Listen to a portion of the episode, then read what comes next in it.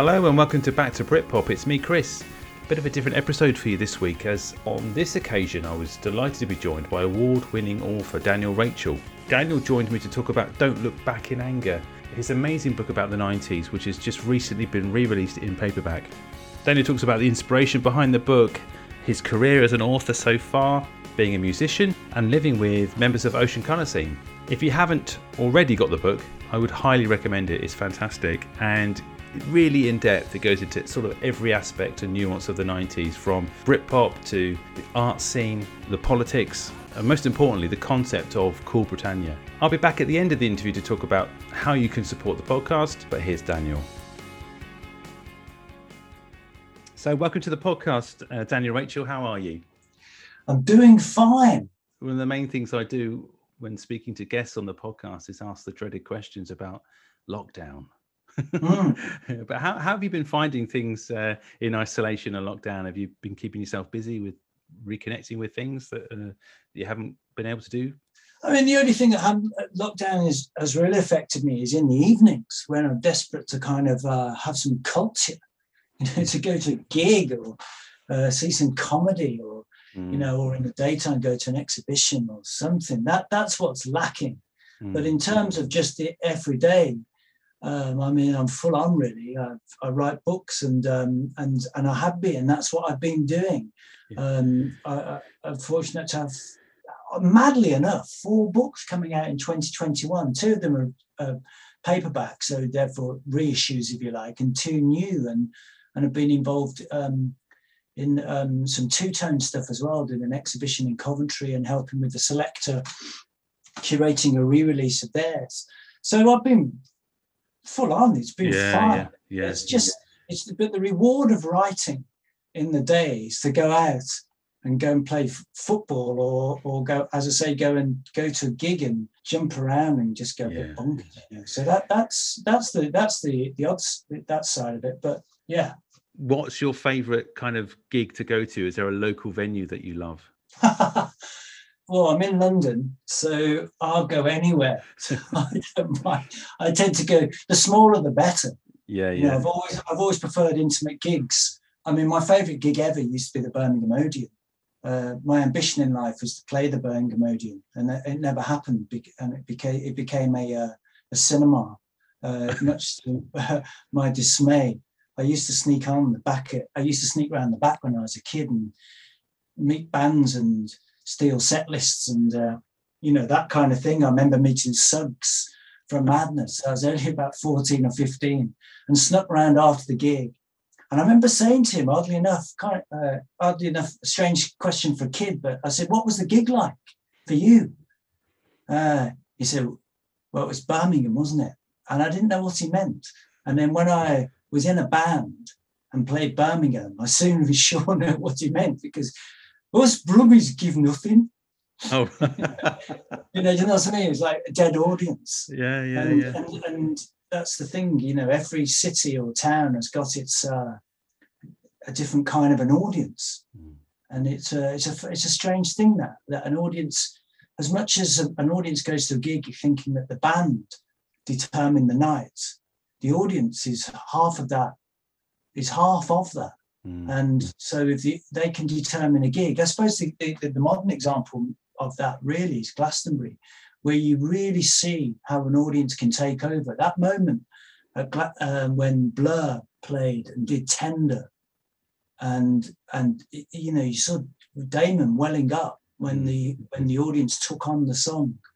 That was quite extraordinary, and, and they had the Blur had the nous to give over the time to the audience, and the, and all of, I've stood in that crowd so many times, and all the crowd wants to know at Glastonbury is that the, the band appreciate you're at Glastonbury and have a sense of the occasion. Paul McCartney messed that up big time, didn't he? Mm. I remember being there for that, and he didn't get it. You know, he was always going, "Hello, Glastonbury," and it doesn't. He didn't. I love Paul McCartney, but it didn't work. Yeah, yeah. But, but I should have been there. Was it this year or last year when he was meant to headline? That would have been fab. yeah, yeah, you would have loved it. Was there any artists or music in the family, or, or particular um, hit musical heroes that you had very young? Well, the Beatles was everything to me. from from when I was eight years old. Uh, music was is my life. The biggest single thing that happened to me was meeting uh, Simon Fowler in nineteen eighty-five, third of October. He came round my house and played on the acoustic guitar to me, Waiting for the Man by Lou Reed and Twist and Shout. And, and I thought, wow, John Lennon's in the room. This mm. is in- incredible. And then for about the next fifteen years, I spent virtually every day of my life with Simon, and and and and and we went on a a, a kind of um, a, a parallel musical adventure, I guess. But for those first couple of years in the in the mid eighties, it was in um, that was a very intense period of bringing together all my loves of music, mm. which had um, had been buying with friends and buying records, and centering it into being in a band. And uh, and there's, there's a, a massive transition happened between being a music fan to being a musician, and it it cha- it it, uh, it allowed an outpouring of love for music to, to to flourish. And so when it when it came to writing about it, was that quite an easy transition for you to make? And your sort of writing style, how did that develop? Was there kind of like any other writers that you were you were um, influenced by? Not at all. I had. I don't have any. I don't have any training or concept or knowledge of how to write songs. Out songs. People might say that. As history's proven. But uh, no, of writing books. I mean, uh, uh, I was I was lousy at school. I was most bottom set for for virtually everything. Mm. Um, I'd written lyrics all my life, which were, you know, I struggled to be able to write lyrics that that told a straightforward, plotted story in the way that Paul McCartney could do, for example. You know, to write a lyric like Eleanor Rigby is very, very difficult. A lyric that makes sense line by line by line. I, I, I mine was shrouded in, you know, as lots of writers are, just personal blindness. Um, and so when uh, I decided to write my first book, Isle of Noise, It, it, I, I had no idea what to do, I, and, and as was my want at the time, I just decided to shout very, very loudly off any rooftop available, "I'm going to become an author," and to just see what happened. And because I was, I declared it to so many people, hmm. the idea hmm. of failing would have been appalling. So I just, I knew I had to succeed. And unfortunately, that it, it went it went very well. But my instinct was to want to explore songwriting with people who could do it far better than I could, and so that's exactly what I did with Isle of Noise, and just go and talk mm. with, you know, you know, Noel or Damon or Jarvis, or and then back to, you know, Jimmy Page or Brian Ferry or up to Laura Marling, you know, across fifty years of British songwriting, just go and talk about songwriting because I understood what it meant to try and be a songwriter. I didn't understand what it meant to be successful. And then and then each book I've done has been a process of being fascinated by a subject area and and, and feeling it, it's worthy of, of a book, and then just trying to find the way to best do it. Um, and as as as everybody does in life, nobody nobody nobody has a plan and nobody knows how to fit in. And And you, you hear often people saying, "I was just working out as I went along." Well, we all are, and everybody is, yeah. and and that will never change. We never we never knew when we were kids. We never knew when we became adults. We never knew when we got into relationships. You never knew how to do it. yeah, you yeah, could yeah. read about it or hear about it, but the only way to do it is to do it, and the only way to find out about it is by is by finding out about it through your action. And so that's what I'm just on a journey of trying to do it. And, you know, the idea that Wars Come Tumbling Down, one of the, one of the best music book of the year, is just incredible. Um, and then, so Don't Look Back in Anger, the book about the nineties, I guess is, is, is the only book out of the ones of the handful I've done which worked on the same model. Uh, it followed on from Wars Come Tumbling Down because it was sequentially the next decade. It's just a, a journey of discovery. Yeah. So with with Don't Look Back in Anger, which is phenomenal. I mean, I I was I've been reading it and absorbing it for the last few days, and um, I mean, it's it's so revealing, and there's there's so much. It's packed. But how do you start the process of analysing and, and and taking apart a decade the way that you have, and who to choose, what aspects of that decade to to, to focus on? No, it's good. It's, it's it's a good question because and isn't an idea. And the idea was, uh, what is Cool Britannia? What was mm. what what was the rise of it, and what was the fall of it? So then I had to cons- I didn't understand. I didn't really understand what Cool Britannia was actually, and as something distinct from Britpop, and how the two intermingled. So then I had to devise a story, a narrative arc, a journey that took, you have to take a, as with any story, you have to take the reader on a journey. That then became my quest to understand that story arc. So that's a lot of research. I read books in all the areas of the nineties, and films and music, whether it's doing music, whether it's doing mm-hmm. politics, uh, literature, film, football, uh, comedy. There were so many avenues of culture that made up what became labelled as Cool Britannia. And I needed to understand, firstly, from, you know, there was obviously my own instinctive understanding from experiencing it firsthand, but then I needed greater depth of that to, to so once I, so I plotted a story, basically. Mm. Once I plotted the story, what's important to me is to find all the architects of those genres and the areas of life, and to then invite them all to, and talk and to want to talk to them. And, and that's what I set out to do. And I spoke to sixty-eight people, and hopefully people will agree I pretty much captured the, the, the major people of the era. So if it's art, you know, I was meeting Tracy Emin and Sarah Lucas. And if it's um, comedy, it was people like David Baddiel and uh, Steve Coogan. Politics was John Major, Alistair Campbell, uh, Tony Blair. Music was uh, Brett Anderson and and Jarvis Cocker and Noel Gallagher and Damon, et cetera. And so all the main people. And then there's a lot of people around behind the scenes and who don't get the major credit. I then went and spoke to them, spent sometimes hours with each of those persons. Some, like Tony Blair, went and met him three different on three different occasions, and very long, in-depth conversations. And and and, that, and I find that joyous, you know, mm. the idea of spending time and the privilege of spending time with anybody. And, art, and and them allowing you to kind of penetrate their minds. I love that. You know, and sometimes it was easy to get people involved. Sometimes it wasn't. I mean, Jarvis wouldn't do it at first because I told, I told him the book was called Cool Britannia. And he went, oh, what a horrible title. yeah. Yeah. And then I was, I was camping. This is really bonkers, but I was camping in Europe.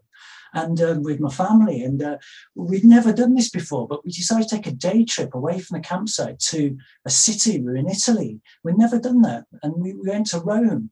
And we were all in our camping gear, so we looked really grubby and dodgy clothes and dirty fingernails. And I, I've got some uh, three daughters, and I, as a laugh, I said, let's go into Gucci. Let's go and find it. Because you were, they didn't really get the concept of what this shop was. And uh, I said, it's like... the, really high-end fashion, things are going to be absurdly expensive. And of course we went in, and it was, and we were getting all these dirty looks from the Italian, uh, because we just looked dreadful, and there's no way we could afford it. And then we came out, and I literally walked straight into Jarvis Cocker. It's like, oh, wow. Really funny. And I, I was able to say, you won't do my book, will you? Oh, wow. He said, oh. He said, it's just your title. It's just horrible. He said, you know, it makes my blood curdle, the idea of Cool Britannia. Yeah. And so we had a laugh about it. And and he said, you know, of course I'll do your book, but, you know, please don't call it that. And and, and that's when I really understood that, that most people who were, who were labelled as being part of Cool Britannia hated that labelling and that definition, and rightfully so. Mm. And what I like doing in, in books is showing the the drama of differing voices, because that's life. Were you surprised at how you know, candid and, and, and open some of the, some of the people you spoke to were? Because it is a re- it is very revealing, and no one really does pull any punches, do they? it's, it's nice of you to observe that. I, I, I, that I, I'm not sure I have actually noted that myself. Revealing and candid, gosh. Uh, I've often been criticised in life for, for, for asking too many questions. I just think I'm interested in people. Well, I think people open up, and I think that's that's something I've noticed with with the podcast as well, and speaking to people that you know were I, would, I was big fans of, and, and not expecting potentially to get the answers that I was getting, and how obviously the passing of time and everyone looking back and the, the nostalgia, if you like, of it all.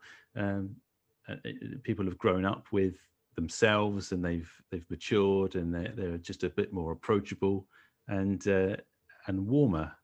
And I think mm. that comes across in the book as well, as people are going, oh, did I say that? I really did say that. Oh God, I can't believe I said that. I was probably on drugs. You know, it's the kind of, it's the outpouring and the, the, the down. Yeah, Noel says that, doesn't he? He, he, he can't believe it. I remember, I know it's, I've got some illustrations have come to mind now. Noel says that about the Brits, doesn't he? When I, yeah. I asked him about when he was going, Tony Blair's the man. And I said, do you remember what you said? And he goes, I've got no idea. So, so I, I read out his quote, and he's like, did I say that? Wow. I was probably on E. Speak to Alan McGee. Noel was off his head. He didn't know what he was talking about. I think one of the things that had always bugged me was when I saw that Britpop film in the early two thousands, and they asked, he asked uh, Damon about what kicked off all the Britpop wars, and Damon said, I'm not answering that. Do you remember that scene when yeah, he sat yeah. at the table with his banjo and a glass of wine?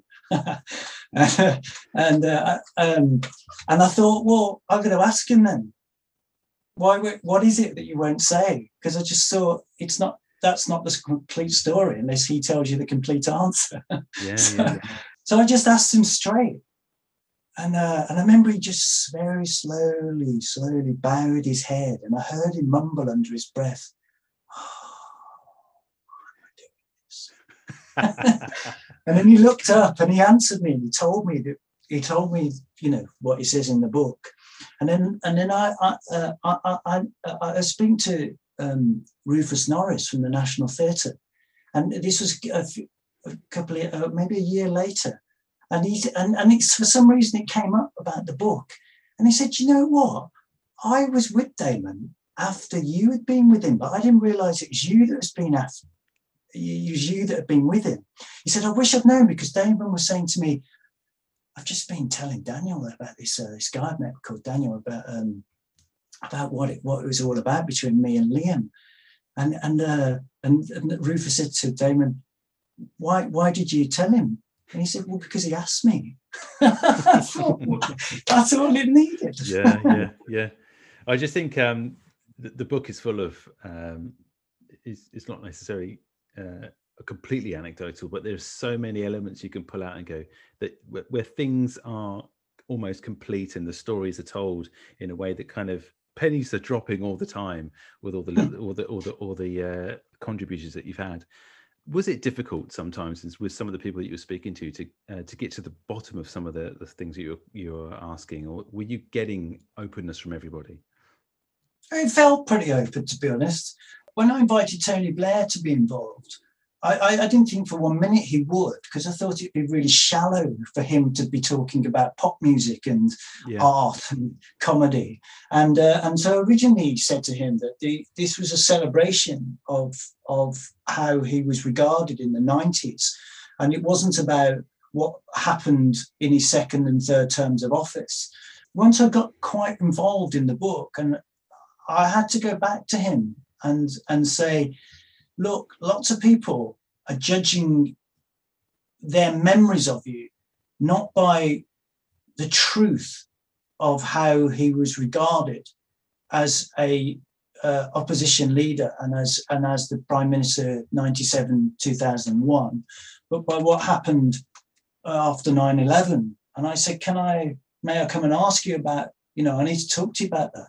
And I was surprised he agreed to. I don't think I no, I didn't ask him if I could do that. Sorry, I just I just explained that to him when I was with him. And I th- and I remember there was this kind of silence for about ten seconds, and he kind of looked at me, and I thought, hmm, what's going to happen now? It's like a security going to kind of come out and jump at me and pull me out, and you know. But uh, but he answered, and what was incredible is in the book you get Tony Blair's reaction to to me saying, this is what Alan McGee said about you, this is what this person said about you, and they said, you're a war criminal, how do you answer, Mister Blair? And he gives his answer, and that was quite incredible, yeah. because, you know, he was so indelibly linked into what was happening. You know, he he'd been to the Q Awards, he came to the Brit Awards. Um, he'd sat through, he used to go to gigs, and uh, it's Alan Edwards, the P R guy, that says most politicians turn up for two or three songs, then bugger off. And he said he sat through like a three-hour Bowie concert. And at the end of the night, he remembered the name of like the cleaner he'd been, been introduced to four hours earlier to say goodnight to at the end of the evening. Yeah, you know, he yeah, went yeah, to Radio yeah. One in those early years. And uh, and then he invited the cream of of culture to his house when he was prime minister, you know, whether as that was Maureen Lipman or Nick Hornby, or as the photograph remembers fondly, Noel Gallagher. Were you surprised by anything that was said, and, and any other kind of comments that were made by the guests that you had on it within the book? Well, I think the I think the greatest surprise was was to to discover, firstly, that Cool Britannia happened under the Conservative government, under John Major. He he didn't he hadn't remembered that. It was pushed by Virginia Bottomley, who was Heritage Secretary at the time. That was a big thing, um, and that it was defined by New York magazines, yeah. Newsweek, Vanity Fair. They they saw what was happening, as they would say, across the pond here in the U K. They saw that this incredible thing was happening and decided to curate it. And there, and particularly Vanity Fair, who, who gave over half a, um, a magazine to it. That's where the defining uh, Cool Britannia tag really comes into its own, and that's late ninety-six and into uh, spring ninety-seven. Yeah. So that was really fascinating, because I didn't really, I didn't re- in Birmingham, we didn't really have a sense, I don't think, of Cool Britannia. We barely had a sense of Britpop, to be honest. Mm. But um, and and you, uh, 'cause you, when you're in the heart of being involved in all the music making and the clubs and and all that, you know, I think things can happen, be going on all around you, and you not really be aware of it. And a lot of people also said the same thing. And it and and I'm all so that was definitely a surprise, yeah, for sure. In terms of music or, or culture, would there be another sort of decade or era that you would like to get your teeth into? I mean, at the moment, to be honest, I'm writing a book on the whole, on the Two-Tone record label, which is an absolute passion of mine. Mm. Um, and and and I've already spoken to kind of seventy odd people for that, which is pretty much every band member that was ever on the label. And and I've just I've actually just finished a book with Jill Firmanofsky, the um, photographer, and we've done Oasis at Nebworth, which is coming out in, in August. Ah, well, I was there. Well, for one of the days. Where you whereabouts? What in in the uh, what in the crowd? Yeah. I was on a hilly bit, but yeah. I was, yeah, in middle and back, quite far back. Me and my, I mean, that was amazing, that event, wasn't it? I mean, it was the kind of the that was the event of the decade, really. Yeah, I, really, I, I think I for culturally. me. Yeah, I mean, I saw them at uh, a very local venue in Southampton, where I am, and uh, Joiners. No, unfortunately not. They're not the Joiners, but the uh, they were at the Guildhall. They just released oh, okay, good, yeah. whatever had just come out or was coming out. So it was that, and, and that, that was the that was the best gig I've ever been to. Looking back for you personally about uh, the nineties and the Britpop and all, all the other sort of subjects, Cool Britannia, the things that you've touched on. What have you taken away from revisiting the decade? I mean, it was quite um, emotional, I guess, in a way, because it was revisiting my life. There was a time of strong relationships. Uh, I was in a band trying to make it, Rachel's Basement, and I was living with Simon, who was selling a million records, and ups, and I'd been living with Steve, and then, then he was living upstairs. And um, and so... And one, there's there's different avenues that were going on, I guess. One avenue was the thrill of my best friend, you know, being so successful and enjoying every second of that, and the thrill of all of being involved and being around Ocean Colour Scene and being involved with a lot of things they were doing, and whether it was being in the studio with them or just hanging around and parties and being in Birmingham or going down to London and T- or T F I or whatever. And then there was my own band and uh, gigging and touring, and you know, we did various dates on Mosey Shoals tour and and um, the one after, and then with other bands that we were playing with at the time, uh, whether that was smaller or going up to York or wherever else. And so there's always the feeling that something might was going to happen, but then ultimately didn't. So there was, and then and then just reconciling myself with what I was doing personally. I was coming down to London every other weekend, and and getting involved in a lot of the things that were kicking off culturally down here. Mm. Um, and then, I mean, Birmingham in itself, in saying that, had this incredible scene. And so part of a, that was mainly centered around, well, a couple of three areas. You know, there was what was happening in Moseley, where we lived, and around the Jug of Ale, which was like the, one of the greatest pubs that seemed to have ever existed. And seeing Oasis play there, supporting Whiteout, and and, and Cass coming, and Cooler Shake turning up and not playing, and and then um, and then we had a club, couple of clubs in town, and one of them, Sweat, was just uh, had had a, a whole total scene um, that, that that took in acid jazz and and sixties soul and the early seventies soul. That was so integral to what was happening in the city.